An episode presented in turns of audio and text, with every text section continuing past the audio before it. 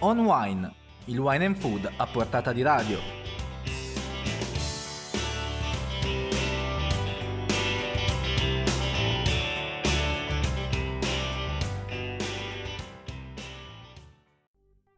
Una buona serata a tutti gli ascoltatori, torna come ogni venerdì On Wine, rubrica di notizie e curiosità sul mondo del vino e del cibo in onda su Wine News TV. Oggi 11 ottobre cominceremo con le chiavi di volta per il futuro del vino italiano emerse durante il Wine Business Forum che si è tenuto alla Milano Wine Week, kermesse che ha accolto anche un dibattito tra produttori e consorzi sul come far crescere il valore del vino, missione difficile ma non impossibile da portare però a termine nel più breve tempo possibile. Ma a Milano si sta svolgendo anche la vendemmia di Monte Napoleone, evento che fa incontrare i più prestigiosi marchi della moda e del vino, un format che conquista anche Roma e punta su Shanghai e Stati Uniti. In chiusura, prima dell'immancabile agenda, vi presenteremo un'app che grazie a un semplice algoritmo è in grado di abbinare la musica alla degustazione. E allora non resta che alzare il volume, mettersi comodi e si comincia!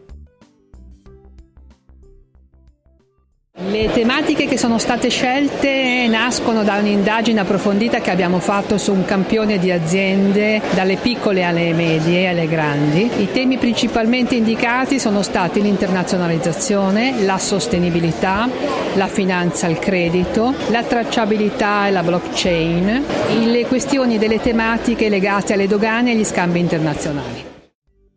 Silvana Vallotta, CEO di Business Strategies, ha spiegato a Federvini quali sono stati i temi del Wine Business Forum, l'incontro con oltre 100 top manager del vino, produttori ed esperti di scena alla Milano Wine Week, che ha puntato i riflettori sugli aspetti più attuali e sulle tematiche più dibattute del settore. Se per l'internazionalizzazione i temi centrali sono stati quelli dello sviluppo di un brand Italia, la difficoltà di muoversi organicamente come paese in un mercato globale sempre più competitivo e la necessità di una vera e propria task force che si impegni in prima persona. Rispetto alla finanza e al credito è fondamentale rimarcare come l'attuale cambio generazionale porti con sé possibilità nuove di finanziamento e credito delle imprese. Da questo punto di vista sarà necessario trovare soluzioni capaci di avvicinarsi al micro e al macro con una finanza complementare. Sull'innovazione si mette subito l'accento sulla mancanza di cultura riguardo da parte degli imprenditori, ma soprattutto sulla necessità da parte del settore di riconoscere nel consumatore un anello strategico per l'affermazione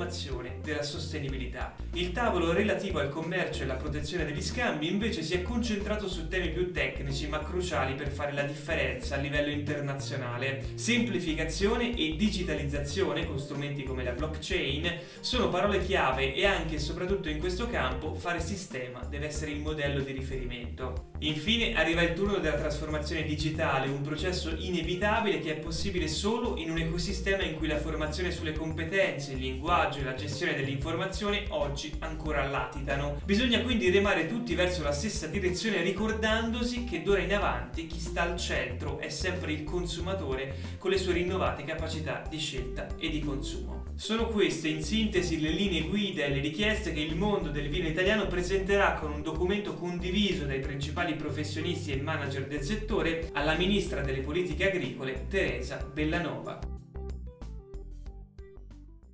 Ettore Nicoletto, guida del gruppo Santa Margherita, quali secondo te, da manager navigato di uno dei gruppi più importanti del vino italiano, i 2-3 driver, le 2-3 azioni concrete su cui investire per sbloccare questa ruota da cui non si esce? Secondo me la prima in assoluto è l'unità del sistema, è un aspetto che vado predicando da tanti anni. Occorre un'egida comune, occorre posizionare il sistema Italia con una identità molto precisa e questo è molto difficile perché noi siamo eccellenti produttori ma purtroppo ci muoviamo in ordine sparso e spesso e volentieri predichiamo bene e poi razzoliamo male. Questo significa, per fare un esempio, guerre di prezzi che non hanno nessun senso, che non hanno nessuna logica, soprattutto considerato che oltre certi volumi poi la domanda è anelastica, per cui noi possiamo abbassare i prezzi quanto vogliamo ma la risposta non arriva, nel senso che non aumentano i volumi e quindi semplicemente distruggiamo valore. Quindi sotto questo profilo il sistema paese deve maturare tantissimo per capire anche come funzionano le leggi della microeconomia o dell'economia. L'altro aspetto, secondo me, è quello, e lo dicevo prima al convegno, di non insistere troppo sulle stesse categorie, sulle stesse denominazioni, quando diventano sovraffollate, quando la pressione competitiva che esercitiamo noi produttori è tale da comoditizzare la proposta, depauperandola e portando, come dire, il confronto competitivo verso una guerra tra poveri. Questo, secondo me, è un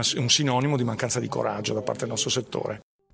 A Wine News il pensiero di Ettore Nicoletto, amministratore delegato del gruppo Santa Margherita, è uno dei protagonisti dell'incontro che si è svolto alla Milano Wine Week, in cui si sono confrontati produttori e consorzi tra i più importanti del bel paese. Al centro un tema di rilievo: far crescere il valore del vino italiano, una missione necessaria, difficile ma non impossibile da portare però a termine nel più breve tempo, per far crescere i territori, per creare valore, per avere risorse da investire nella crescita delle aziende, della promozione e della qualità. Ma serve, oltre al tempo, il coraggio di investire in vitigni e territori nuovi per il mercato, di cui l'Italia è particolarmente ricca, e poi superare l'atavica incapacità di muoversi uniti come sistema, ma anche recuperare l'orgoglio dell'essere italiani nel senso migliore, ovvero artigiani votati al buono e al bello. L'incontro alla Milano Wine Week è partito dai dati Nomisma Wine Monitor, davvero impietosi guardando al mercato USA, dove l'Italia peraltro è leader in volume e in quantità. I vini rossi francesi vanno oltreoceano a un prezzo medio di 6 euro al litro, gli italiani a 4,6. Sui DOP la forbice si allarga ancora, 9,1 per i francesi, 5,5 per l'Italia. Sulle bollicine poi non c'è partita, 17 euro al litro per gli spumanti di Francia, meno di 4 per quelli italiani. Uno stato dell'arte che, vista anche la visione sostanzialmente concorde di buona parte della filiera enoica italiana, richiede quanto prima di passare dalle parole ai fatti.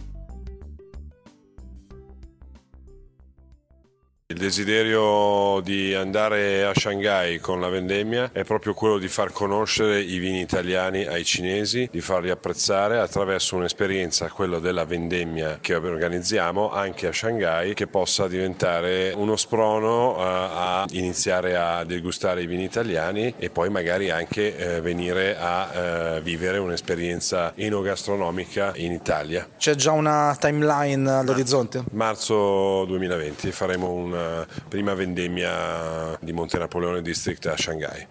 A Wine News Guglielmo Miani, alla guida di Monte Napoleone District, organizzatore della vendemmia di Monte Napoleone, l'evento che da 10 anni unisce a Milano due simboli dell'Italian lifestyle, moda e vino, e che oggi coinvolge ben 150 negozi in 7 vie storiche del quadrilatero ed altrettante griffe enoiche. Un format che nel 2017 è sbarcato a Roma, dove torna dal 14 al 20 ottobre, e adesso, come racconta Miani, punta dritto sulla Cina con un appuntamento a Shanghai nel marzo 2020 e presto in altre parti del mondo. Allo studio, infatti, senza una deadline certa, c'è anche lo sbarco negli Stati Uniti, mercato fondamentale per il vino italiano, che però da qualche tempo fa fatica a crescere. First things first, I'ma say all the words inside my head. I'm fired up and tired of the way that things have been. Oh, ooh, the way that things have been. Oh,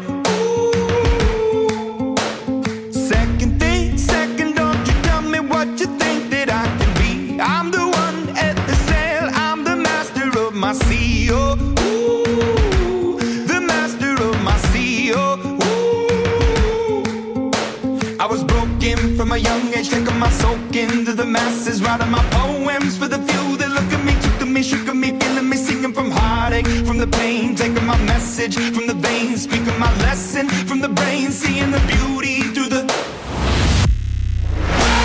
you burn me up, believer, believer. You burn me down, you build me up, believer.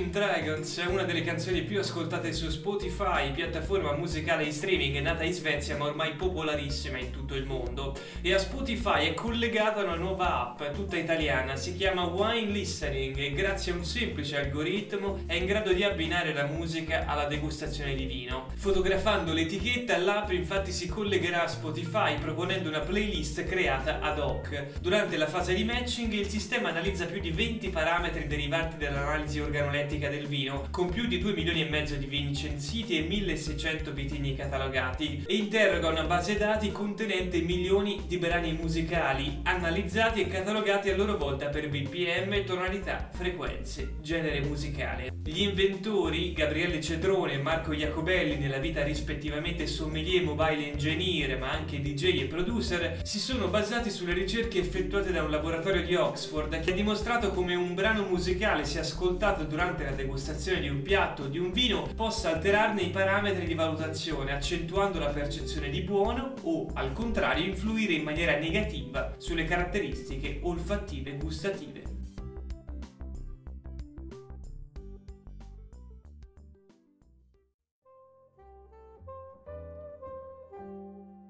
Francia e Italia, le grandi avversarie sul mercato enoico, si incontrano proprio nel nome delle bollicine, quelle prestigiose e famose dello champagne. Il 13 e 14 ottobre torna la Modena Champagne Experience, edizione numero 3 dell'evento che consentirà a tanti operatori appassionati provenienti da tutta Italia di approfondire l'universo del metodo classico più famoso al mondo, nato nella regione del nord-est della Francia che si identifica completamente con il suo vino, i suoi vigneroli e le sue celebri maison. 2 giorni durante i quali, nei padiglioni di Modena Fiere, operatori del settore alberghiero, della ristorazione, di enoteche, wine bar, ma non solo, avranno la possibilità di entrare in contatto con i produttori di altissima qualità. Una lunga serie di banchi di degustazione con oltre 650 champagne e più di 100 maison, per le quali saranno spesso presenti i produttori in prima persona.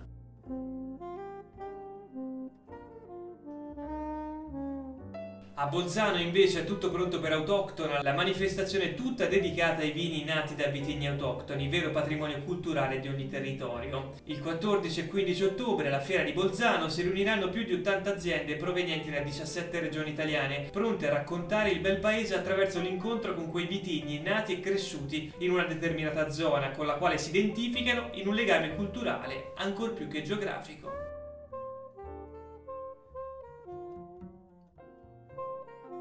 Scrittori e autori che raccontano il cibo, chef che il cibo lo presentano e tanti foodies stanno per riunirsi a Food and Book, festival di scena da oggi a domenica a Montecatini Terme, provincia di Pistoia. L'edizione di quest'anno, la numero 7, è unita dal fil rouge della sostenibilità, salute e lotta allo spreco, tema più che mai d'attualità che punta i riflettori su quanto le abitudini in cucina e a tavola siano importanti.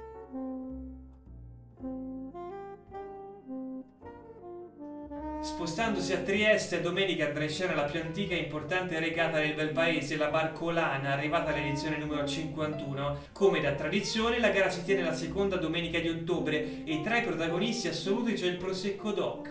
Infatti, tra i 25.000 velisti presenti ci sarà anche il consorzio su un'imbarcazione dal nome Ancilla Domini.